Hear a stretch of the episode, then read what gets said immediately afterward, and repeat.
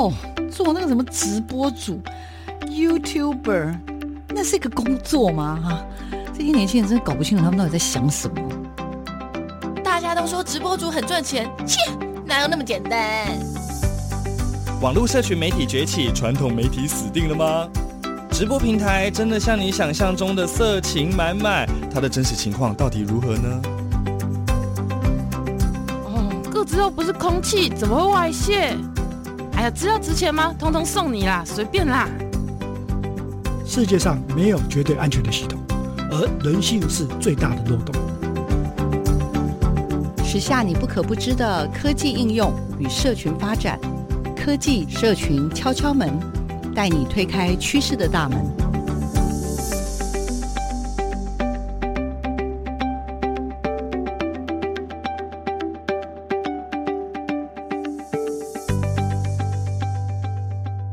收听每个礼拜六的上午十点到十一点的科技社群敲敲门，我是主持人小黄老师。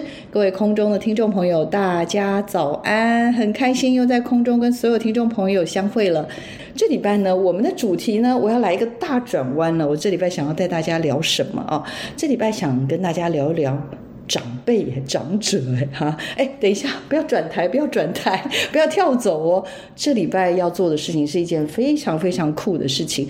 我不知道大家有没有听过一个概念，叫做生命故事书这样的概念哦。那我们过往其实也听过各式各样的生命故事书的这样子的一些做法。那我小黄老师知道有在很多的社区大学，或者有很多的一些组织都有在进行这样子的一些陪伴。好，那今天我们要邀大家的聊的是什么呢？小王老师这次想要介绍的是一个我自己觉得非常非常酷的基金会。这基金会呢，不认识就算了，认识完之后呢，非常的敬佩。然后我这边要非常感谢我们的空中的好朋友，叫做苏建州老师。要谢谢苏大大呢，特别介绍了我们这个认领基金会的佳慧执行长林佳慧执行长呢，来到我们的节目现场。那这一次呢，也因为透过苏大大的介绍，我才知道说，哇哦，原来有这样一个认领基金会。然后他们其实是一个。呃，已经超过二十多年哦，非常聚焦在一些可能是家庭的关系啊、亲子啊，甚至所谓的这种呃各式各样的，很关注这种所谓的家庭、亲子等等这样的议题，甚至是生命的议题的这样的一个组织。我还是直接来邀请一下我们今天的受访者，我们认领基金会的佳慧执行长来到我们节目当中，然后请他跟听众朋友打个招呼，也介绍一下到底我们认领基金会是一个什么样的组织，好不好？来，有请。大家好，我是。佳慧，Hello，非常谢谢小黄老师的引荐，刚才的一个简介哈。嗯，那呃，谈到乐林教育基金会，我们这个教育基金会为什么叫认灵呢？因为它是有两个我们的精神领袖，一个叫任兆章修女，一个叫林美智老师。他们两位呢，可以说是台湾在心理辅导。啊，咨商领域呢的一个先锋，嗯，呃，换言之啊，大概在二十二年前，他们就有一个远见，把这个在国外比较流行的咨商辅导引进到我们国内。在当时啊，我们觉得，呃，感冒了会看医生，嗯，可是老实说，心里不舒服了，我们却没有看医生的一个意识。所以那个时候呢，呃，就在两位前辈他们呃建立了一个这样的体系。那之后呢，由他的学生以及他们的第一代受惠于两位老师的呃修女跟老师的传人呢，他们把他、嗯、把这份精神以爱传爱，建立了认灵教育基金会。嗯，那到现在已经呃有二十多个年头了。那我们现在在全台湾有五个地方服务中心来做一个深耕地区的服务。是我好佩服，然后。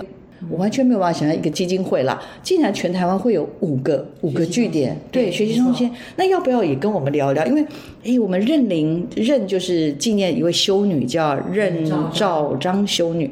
那灵就是林美智老师，对不对？那他们两个都是比较跟心理咨商，就是有这样的一个脉络，所以就会有人问说，哎，所以你们是？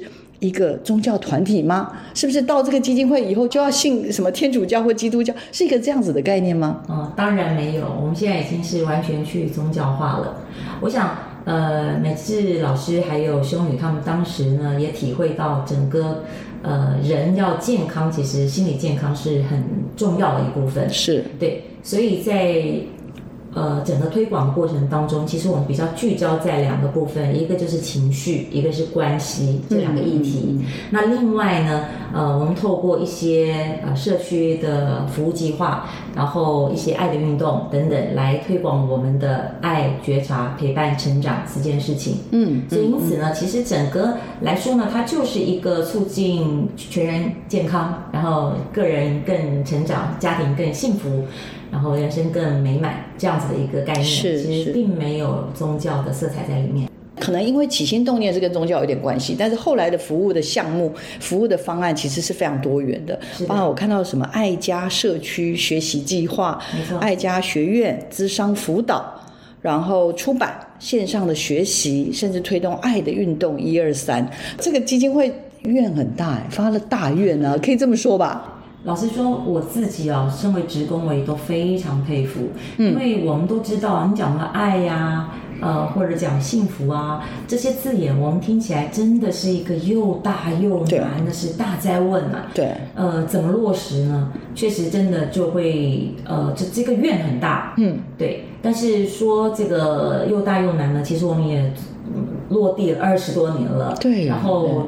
这个可以说是孜孜苦苦的在执行我们的社区计划。目前来讲，已经有八十万个家庭因为认领而改变了。哇，是，甚至我知道现在的董事长吧，就是这二十多年来一直支持着这个认领基金会董事长，然后他也应该是因为我们这个基金会而受惠的一个很重要的。哦，没有错，对不对？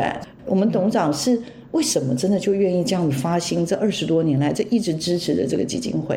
是。呃，其实王董的故事啊，他跟美霞姐就是我们的董事长太太，嗯，两位这个两位这个贤伉俪真的是我们呃很佩服的前辈啦。那因为他们在呃任修女跟林美智的这个辅导下呢，他们是经历过一段这个很重要的家庭的翻转。嗯啊，那董事长本来他也算是一个科技人，呃，也可谓是第一代台商。但是在那个年代，他一直在外打拼啊，确实家里面也比较传统的概念就是男主外女主内嘛。嗯嗯。那我们的尤其还有两个儿子啊，所以如我们所料的青春期该叛逆也都叛逆，所以 所以在那个啊家里的气氛肯定不是很好的。是是。然后或者老公又常年不在家，当时一定是也碰到一些事情。是，我们可以完全可以理解啦，就是你我们可以想象得到。或许我们的家里面也有可能这样的一个状况，也有，对对对，是，但是教养从来不是一个人的事，对。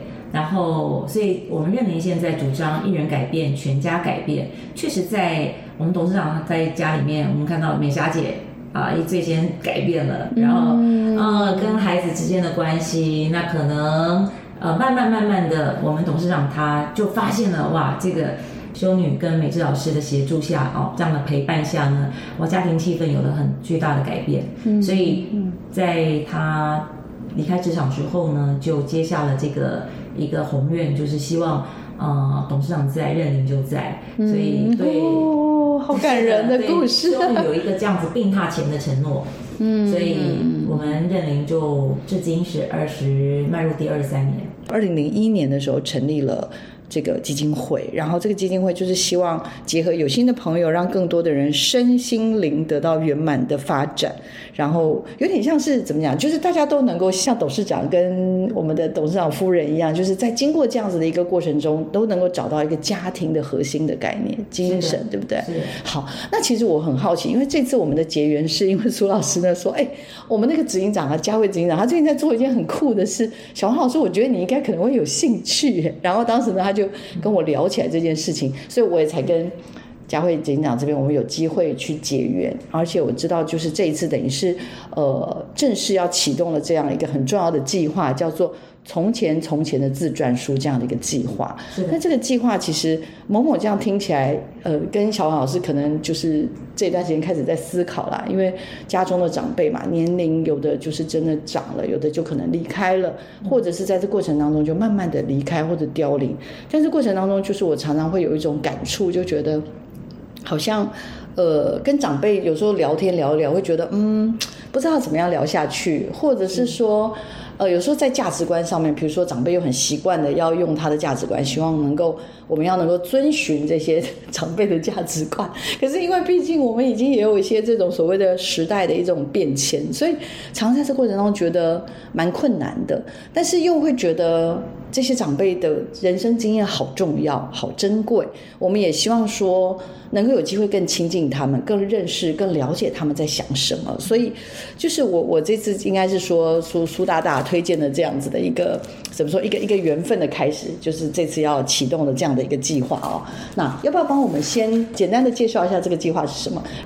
在这个人生自传书的书写计划里面呢，我们是想要帮。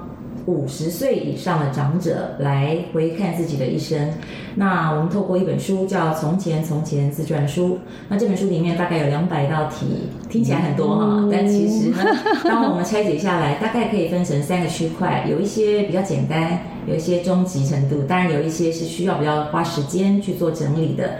那在这个过程当中，我们会带着你啊，来从这个。读书会的一个这样的形式，透过十一堂课，那我们一起来把自己的人生故事做一个记录。所以这本人生自传书啊，其实就在认领这样子的一个基金会。因为刚刚讲了，本来是陪伴大家，然后做很多咨商方面，但是最近有了一个蛮大的一个调整吧，我自己觉得。然后这样子的一个计划，也是小黄老师的一个关心。我自己觉得，在台湾这个社会，我们很快迈入高龄化的社会里面，这真的是一件非常非常重要的事情。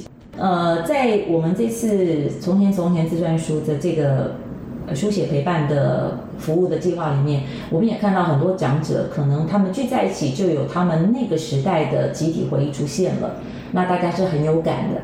我想这也是呃所谓高龄者他们在经过一个共学团体的互动当中会激发出的火花。嗯，那这个真的是属于嗯。呃那个时代才能够理解的，或者是他们特别的有共鸣的事情，嗯，包括像可能是一首歌，可能是一场电影，啊、呃，像我妈妈可能讲到《梁祝》，她会非常的 有感，有感对。哦、那再来有可能是一个事件，包括说啊、比如说呃，这个巴西水灾，嗯，啊、呃，格勒里台风等等，嗯、这个是对于某个时代来讲，他们都会。深深的就是走过了那个时代，他们集体都会在某一个点上，嗯，是能够其实是有很深的感触、共感，有一个共感。我我同意耶，所以呃，可能是透过一首歌、一段旋律，大家会很瞬间的，像刚刚所说，我们好像一下就掉到了那个回忆当中，甚至那个歌去对应到曾经生命中的呃喜怒哀乐吧。是哦，我想歌曲、电影。还有甚至很多文字，我我自己觉得美材这件事情，就确实就是有很多这样的意义。那这次其实特别邀请执行长来起心动念啊，我就会觉得，呃，像我当时听到这个人生自传书这样的一个计划，要要透过这个从前从前自传书这本《A Gift》这本书里面呢，去帮长辈做一个所谓的生命故事书这个概念的时候，其实我的想象是非常多元的。我自己觉得，因为我们在教媒体嘛，所以我觉得文字书写这是这是其只是其中的一项。那比如说照片，比如说动态的影像。好，甚至可能是一道菜，OK，然后或者是长辈所所捏出来的一一样什么样的一个小的作品，或者是可能是一幅字画，它其实都代表的是一个，我觉得它其实都是生命故事书的一个部分，没错。所以对我来说，我就觉得不可不可以不要这么限缩他的想象，所以才会今天特别想要介绍给我们收音机前面的听众朋友，所以。来回到我们的这个人生自传书这件事情，我我其实很好奇，因为刚刚有聊到说，任宁其实从创立到我们现在的说话这一瞬间，其实过往是很聚焦在教育的方式来增进个人成长啊，增加家庭幸福，来发扬团体和谐，促进社会安定为目标。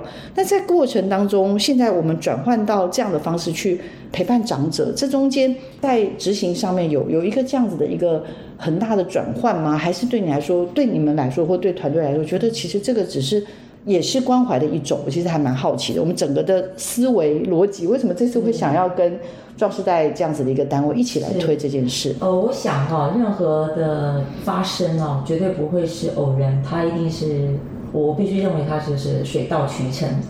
那我之所以会这样说，是因为啊，过往我们的认领啊，不管是这个来参加的学员，或者是这个服务的志工啊，其实老实说了，呃，年龄都偏稍长，就是、oh. 呃，你你想想看，就是说我们的志工他是一个素人，经过我们的培训之后，四十八小时培训，十小时的试带，而成为读书会的带领人。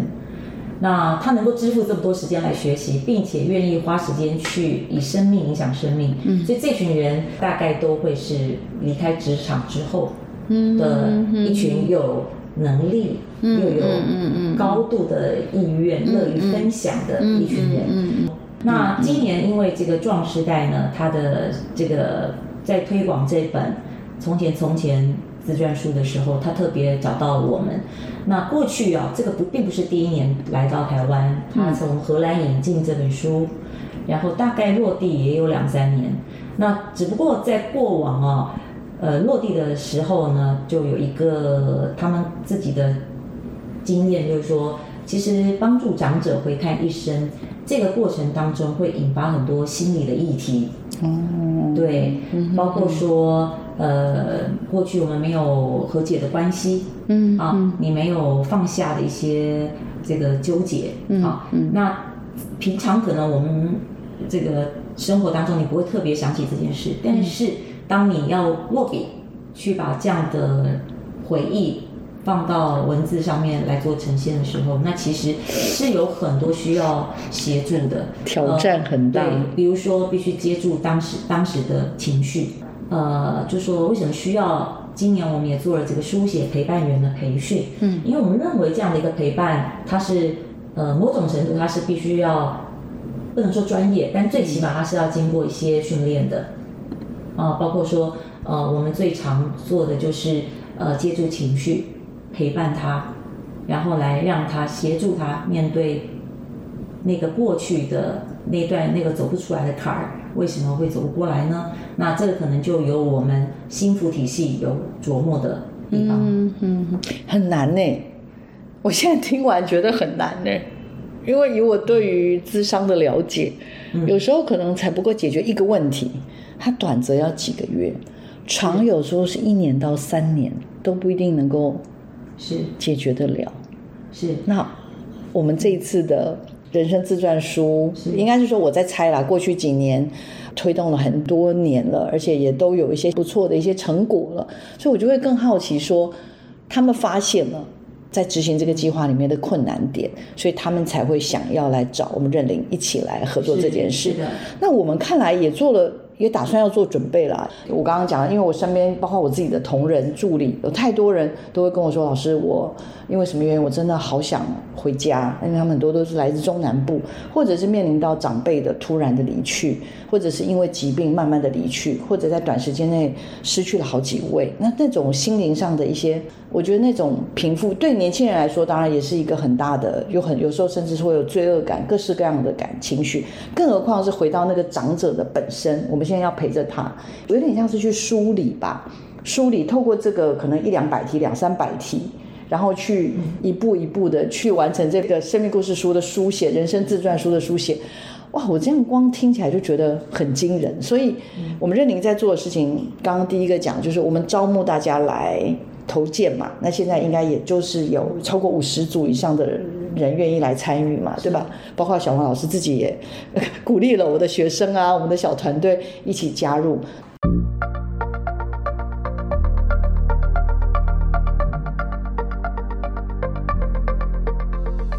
大家好，我是认林教育基金会的执行长，我是佳慧。今天要跟大家介绍的是认林的专利察觉圈。在上世纪的八零九零年代啊。任兆章修女及林美智老师从欧美研习返回台湾后，因为深刻地体悟到察觉对于自我生命成长的重要性，而且在陪伴跟辅导的需要下，亲手创制出来了察觉圈。这是一个借着五花瓣的认知轮以及自觉轮的图像，勾勒出人的身心运作机转。察觉圈告诉我们。人的成长是在已有的经验基础上不断地累积新的体悟及发现。如果我们想要生命越来越美好，就必须具备改变自我认知、想法和行为的意愿和勇气。你学会了吗？如果有兴趣，欢迎上网查询察觉圈哦。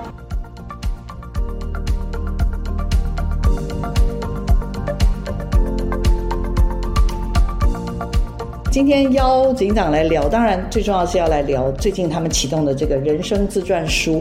那虽然虽然可能很多朋友会敲碗说：“哎呀，我们要来报名啊，什么这些。”真的很抱歉，就是今年我们 二零二三年的已经在这边目前收件到一个段落，那现在正在准备要进行人生自传的书写。但是我自己的角度，我在思考的还是会觉得说：“哎，这件事情很值得让更多人认识跟了解，因为人生自传书不是只有我们认领。”当然有你们的陪伴，一起书写很好啦。但是没有陪伴，我们大家也可以开始意识到、觉醒到，说我们好像每一个人都可以开始思考，开始去反刍，甚至我们刚刚前面我也聊到说，我们好像可以开始跟自己、跟家人和解这件事情。所以刚刚陈院长也有聊到说，好像还有前面要补充的地方，对不对？要来跟我们分享一下吗？好，对，我先补充一下，那个小黄老师刚刚有说到，我们今年二零二三年啊、收件的部分是针对八月份有一个叫做“人生精彩奖”，那它确实有一个初赛的时间，大概在四月十号就截止了。但是呢，我们的服务从来不会有时间的一个限制的，我们都是不打烊的。而且这件事情应该是它不断、不断、不断的都可以在社会上的每一个角落。只要有心想要来透过文字书写整理人生的，我们都可以来做这个服务。而且在认领的做法，就像我们过去做了二十多年的社区学习计划一样，嗯，其实最重要的是那个陪伴，也就是说，呃，人生自传它是一个工具，协助我们能够彼此有一群人一起来学习，一起来完成，但是它。不是唯一的目的。当然，我们如果有一个产出像自传这样的作品，呃，是很开心。但是重点是在那群人经过了这十一堂课，呃，短则三个月，长则可能长者没有办法每周，那有可能两周一次。那这群人就会一起相处大概半年左右。哇！我相信对于长者而言，一个能够走出家门，然后跟呃，同龄者来做互动的这样的一个社会参与，对长者的心理健康来说会非常有帮助。嗯嗯，所以这也符合过去我们认领一直在做的核心服务，跟我们最重要的一个理念价值。真的不容易耶，我我自己会觉得，我本来啦想说，哇，糟糕，人生自传书已经在四月份，因为听说真的很多人报名啊，可是在这个过程当中就发现啊，不行啊，我们还是有时间的。Deadline 在那边，那我们要上传完，然后这么结果这么多人参与，那当然是很开心喽，对吧？然后也透过这个会有一些配套的一些课程，所以我本来想说，哇，那就是大家可以开始准备，我们来准备明年的。就刚刚执行长才告诉我们这个好消息，就是说不会哦。其实大家喜欢做的话，还是可以敲碗哦，对不对？我们认领随时都愿意为大家提供这样子的一些课程啦、服务啦。那因为这样的事情，在尤其在台湾这样一个高龄化社社会的一个真的，我们就只感觉到它就已经到我们脚边了，好吗？它不是离我们很遥远的事情，那就在脚边的事情，我们。马上就要面对，所以我们有好多的方式来处理。那看来随时都有可能可以做这件事吗？当然，当然，我们从来不是为了去拿一个人生精彩奖，而所以我们才要开始做。嗯嗯、我想，诚如小黄老师说的，我们现在的首领族真的越来越多。二零二五年起，我们台湾就进入了超高龄化的社会。那其实我们可以想见的就是说，呃，现在所有的对于老人的这个相关的福利政策，大概制定的时间都在那种我们设定人的呃平均年龄为六十到七十之间。嗯，但我们也都知道，其实现在因为医疗的进步，种种的原因，其实我们的这个余命的时间越来越长。嗯，那怎么样让这个余命的时间？的熟龄族，他们有一个更健康的人生，这个就是完全符合我们认领一直在做的事情。书里有一本作品留下来，叫《第三人生好风景》。那其实，在这一次的自传书的书写计划里面，我们也能够带入这本书的核心概念。那这本书的核心概念啊，它讲的是老年胜境。那个胜是胜利的胜，但是这个胜并不是让我们去回首一生自己做了哪些成大功立大业，哪些成就，而是那个胜是放在我们如何过一个开心、平静，而且跟过往的自己做和解的一个心理状态。嗯嗯，所以呃，以认领的概念来说呢，问并不是为了这个人生精彩奖而去推动这样的一个活动，而是说在我们一直有这样的核心的陪伴的耕耘长久的这样的呃能力，然后我们对于熟龄族这个是很有牵有负担的。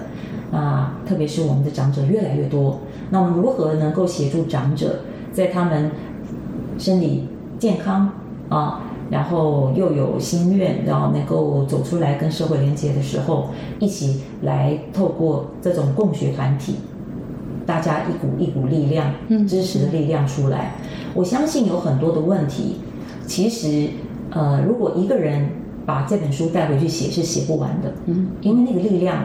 它永远没有来的一群人一起走的力量来的大，嗯嗯，所以自传书它也是代表的一种叫做共学支持团体的力量，嗯嗯，所以当我们把这件事落地的时候，除了在我们端在基金会端有所谓的陪伴志工之外，那我想学员他也会从这个过程当中获得一个支持的力量。那很多时候你会发现，其实老人家如果他把重心放在呃成年子女带着孙子孙女回来看他，其实在这个社会已经慢慢你发现各自各自有各自的忙碌的事情，而且就像我自己是一个三明治的这个这个年龄层，对，上有老下有小，可是我们真的会比较多的力气是花在下一代，嗯，那对于我们的上一代来说，其实我们心有余力不足。所以这个时候，呃，可能就老实说，这个就是一个社会上我们我们释出的一个善意，就希望上他有一个力量，让这些平常没有什么太多家人陪伴的或儿女在身边的的熟龄者，他可以透过这种社区学习、这种自传书写，找到一群啊、呃，他们我们讲就是是都一样是熟龄的朋友，那彼此之间成为彼此之间的呃倾吐的对象。或者是他们会有撞击出一些火花，嗯嗯嗯。嗯，你讲说像那个情绪，有时候和解的方法是透过同温层，就是他们自己的人得到了和解哦。像我们曾经有一次，呃，有一个这个学员呢、啊，就是我们的老人家的他。找过去的照片来分享嘛，那我们就说哇，这照片好漂亮哦啊，那你有你这个小哇，你年轻的时候照片，小时候照片很漂亮。对，他说这个照片他的连他的家人都没看过，他的孩子都不知道。哇，那我们就觉得很奇怪啊，为什么他没有分享给他的孩子呢？他说因为呢，他的身份是养女，这件事情让他觉得很自卑，所以他从来没有在他的孩子面前提过他这个养女的身份。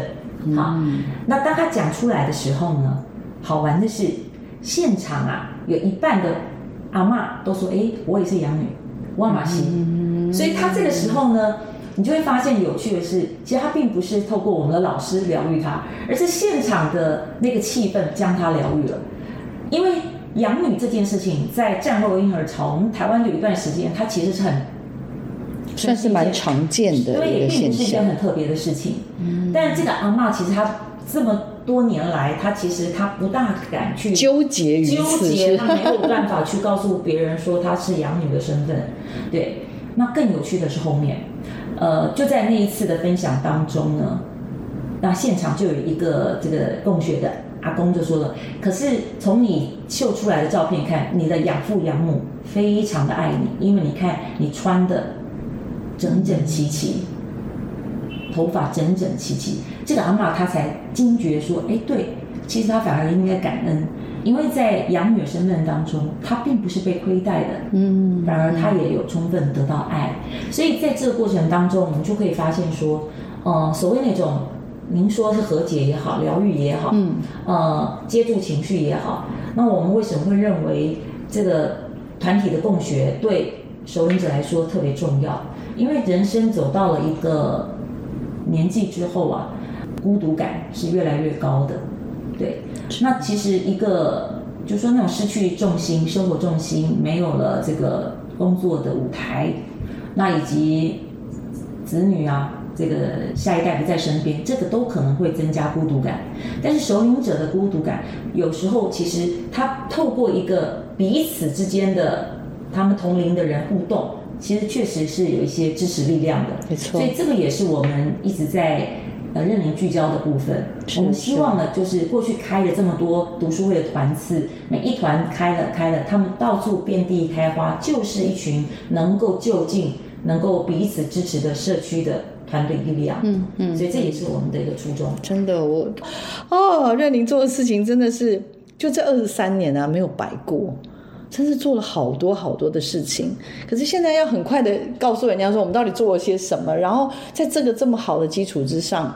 这次我们要开始启动这样子的一个人生自传书，我相信啊，对认领来说也是个很大的挑战，因为过往真的就是透过对于书籍共共读的方式，然后不断不断的去形成这样子刚刚讲的彼此的疗愈、家庭的一些修复。那从小我到大我，各式各样的这种讯息啊、解释啊、感受啊、抑郁啊、选择等等这样子的一个所谓的平常有在观察的这种觉察这些事情上面，好像觉得。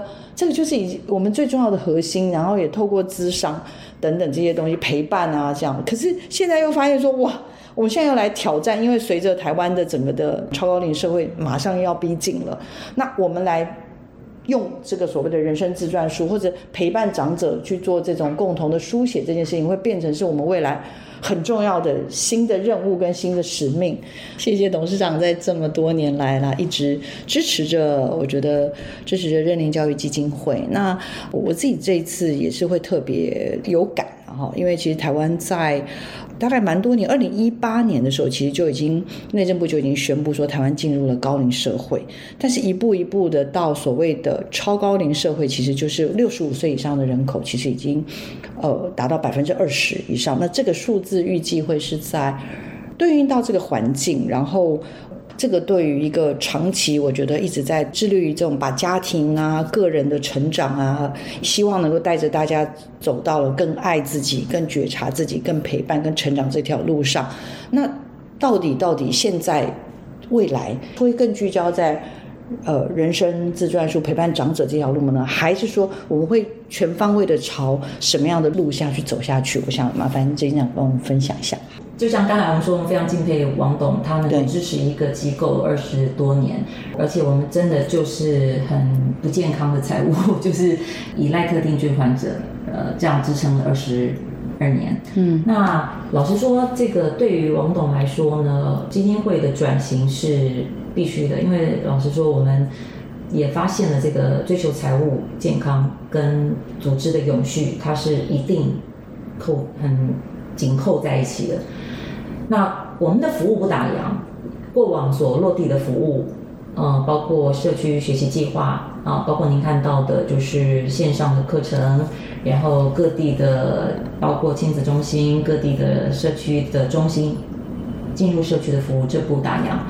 但是我们也希望能够为了永续，能够在自传书这个项目上面，特别把它呃拉到一个社会企业的层次来做落地。好，那刚刚有提到说，我们的背后理念是能够解决呃我们的长者的孤独感，以及在这过程当中，他们也能够有一些自我实现。啊、呃，我想增加这两个部分。其实有很多看似我们已经走到了熟龄，但其实现在的熟龄者真的是又健康，然后又有知识，嗯，然后很多很有能力的长者，我们叫高能长者啦，就是说他确实年纪。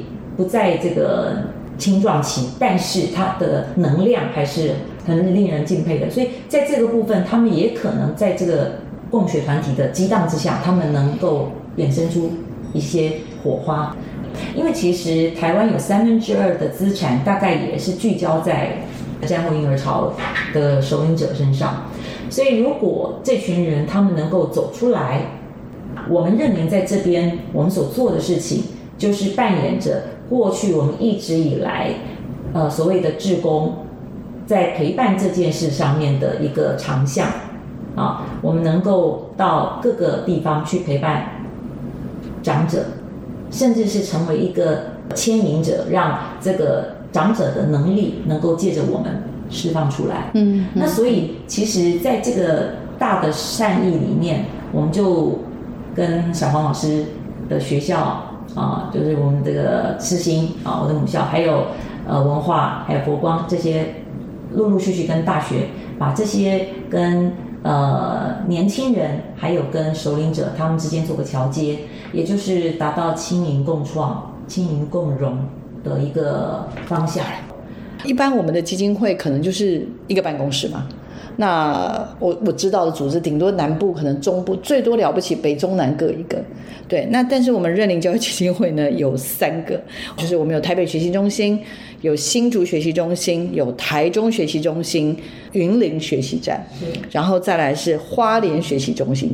所以有这五个组织，然后他们其实平常这个五这个组织都在不断在做很多的落实，这个落实就包含。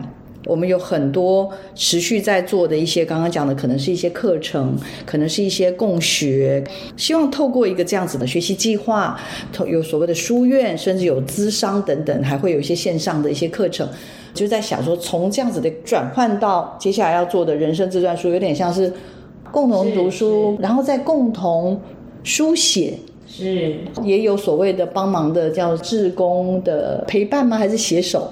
应该这样说，我们的落地方法还是依照我们经常在就我们走路这么多年来所用的方式，就是用读书会的方式。那自传的这个读书会，我们搭配的书籍是《第三人生好风景》，是是。对。那在十一堂课的设计当中呢，呃，有一部分呃会带着大家回看自己的过去过去的人生故事，嗯，然后来完成自传。那当然带着大家读人。第三人的好风景，这也是一个设计在里面的，嗯、对。懂懂懂。那除此之外呢？我相信我们的设计是非常呃活泼的，包括有一些透过不同的媒材，让大家能够透过回忆这件事情，然后有一些火花，比如说香味。嗯，香味其实是一个我觉得很有趣的一个一个媒介，就是五感嘛，对所说的五感，眼眼耳鼻舌身意。是是是。那呃，我也可以举个例子，比如说像我自己，我对于那种不知道大家有没有印象，就是那个资生堂香皂的味道，嗯，会非常的有感。但我我的有感是在我小时候呢，我的隔壁邻居有一个念五专的姐姐，那我很小嘛，那大概就是小学。但是我看着她，就是已经是亭亭玉立的少女，穿的那个军训裙，那个窄裙。哇！但我每次靠近她，我都闻到那个 那个资生堂香皂的味道。那为什么我知道那个资生堂香皂味道呢？因为那个是以前在那个年，我小时候其实那个到那个叫做呃洋行才买得到的那种，它不是一般都买得到的。对，所以可能是大女生，像呃，我们家妈妈可能有用，但是她可是一洗完就把这放得高高的。那我们一般的小朋友是不会用那个，对。可是妈妈就是，哎，她洗完就，所以那个味道让我知道那是成熟女性，然后那是一个。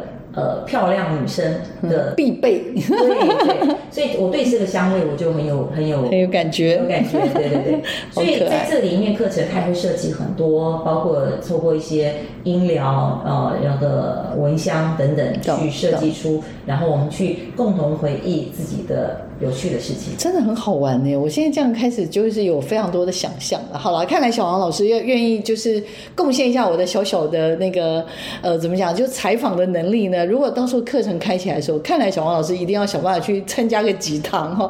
像刚刚这种无感的这种课程，我自己就会觉得很期待。好，不管是不是只有香皂，甚至我我自己平常最常就说的是那种食物的记忆也很重要，对不对？好，瞬间我们就回到了那个年代，所以好像我们真的应该。好好的发挥，不管是眼睛、耳朵、鼻子、嘴巴，各种各式各样的这种触感，然后让自己能够有机会，刚刚讲的跟自己对话，跟这个好朋友对话，跟家庭对话，然后也期待，就是我希望啊，透过这样一次又一次的启动，也希望能够让这个社会企业能够顺顺利利，那能够让我们现在所看见的这样的东西，能够有有更好的可能性。好，给我们执行长许个愿，好了，好不好？我希望这个今年能够留更多时间跟自己陪伴自己，跟自己相处。嗯，对，啊很多平常太忙碌了，其实嗯没有太多时间跟自己对话。我希望接下来会有更多这样的时间。太棒了，再来。嗯，然后第二个愿望就是要送给我们认领，因为认领我认为它是一个很有底蕴的，呃，确实不是。应该说，他不是为了做做基金会而做基金会，他在这里面，他有很多自己的价值。那希望这一份价值如同珍珠一般，它的呃闪亮，它的亮光能够被大家所看见。真的好，所以希望他们被看见，然后希望他被好好的支持着。是的，好不好？然后让他永永续发展下去。可以吗？谢谢。我要一起帮忙祝愿哦。听众朋友应该有感受到，小王老师非常不希望这样的好单位呢会失去了前进的力量，所以也希望我身边的好朋友们，大家可以一起来支持哦。那也希望执行长除了忙碌之外，也多保留一些时间给自己，好吗？谢谢小王老师。然后空下来的时间，来带着认领教育基金会的伙伴们一起往前走，然后达到刚刚讲的，希望能够达到社会企业的概念，也就是我们有。创造出来的营收能够好好的回馈到我们的人生自传这样子的一个很好的计划。不管如何，我觉得这样的陪伴都是非常值得肯定跟动容的。那今天节目呢就要到这边告个段落喽，请听众朋友呢持续锁定我们的科技社群敲敲门，我们下礼拜一起来敲门哦。谢谢大家，我们也谢谢执行长，谢谢谢谢，拜拜。拜拜。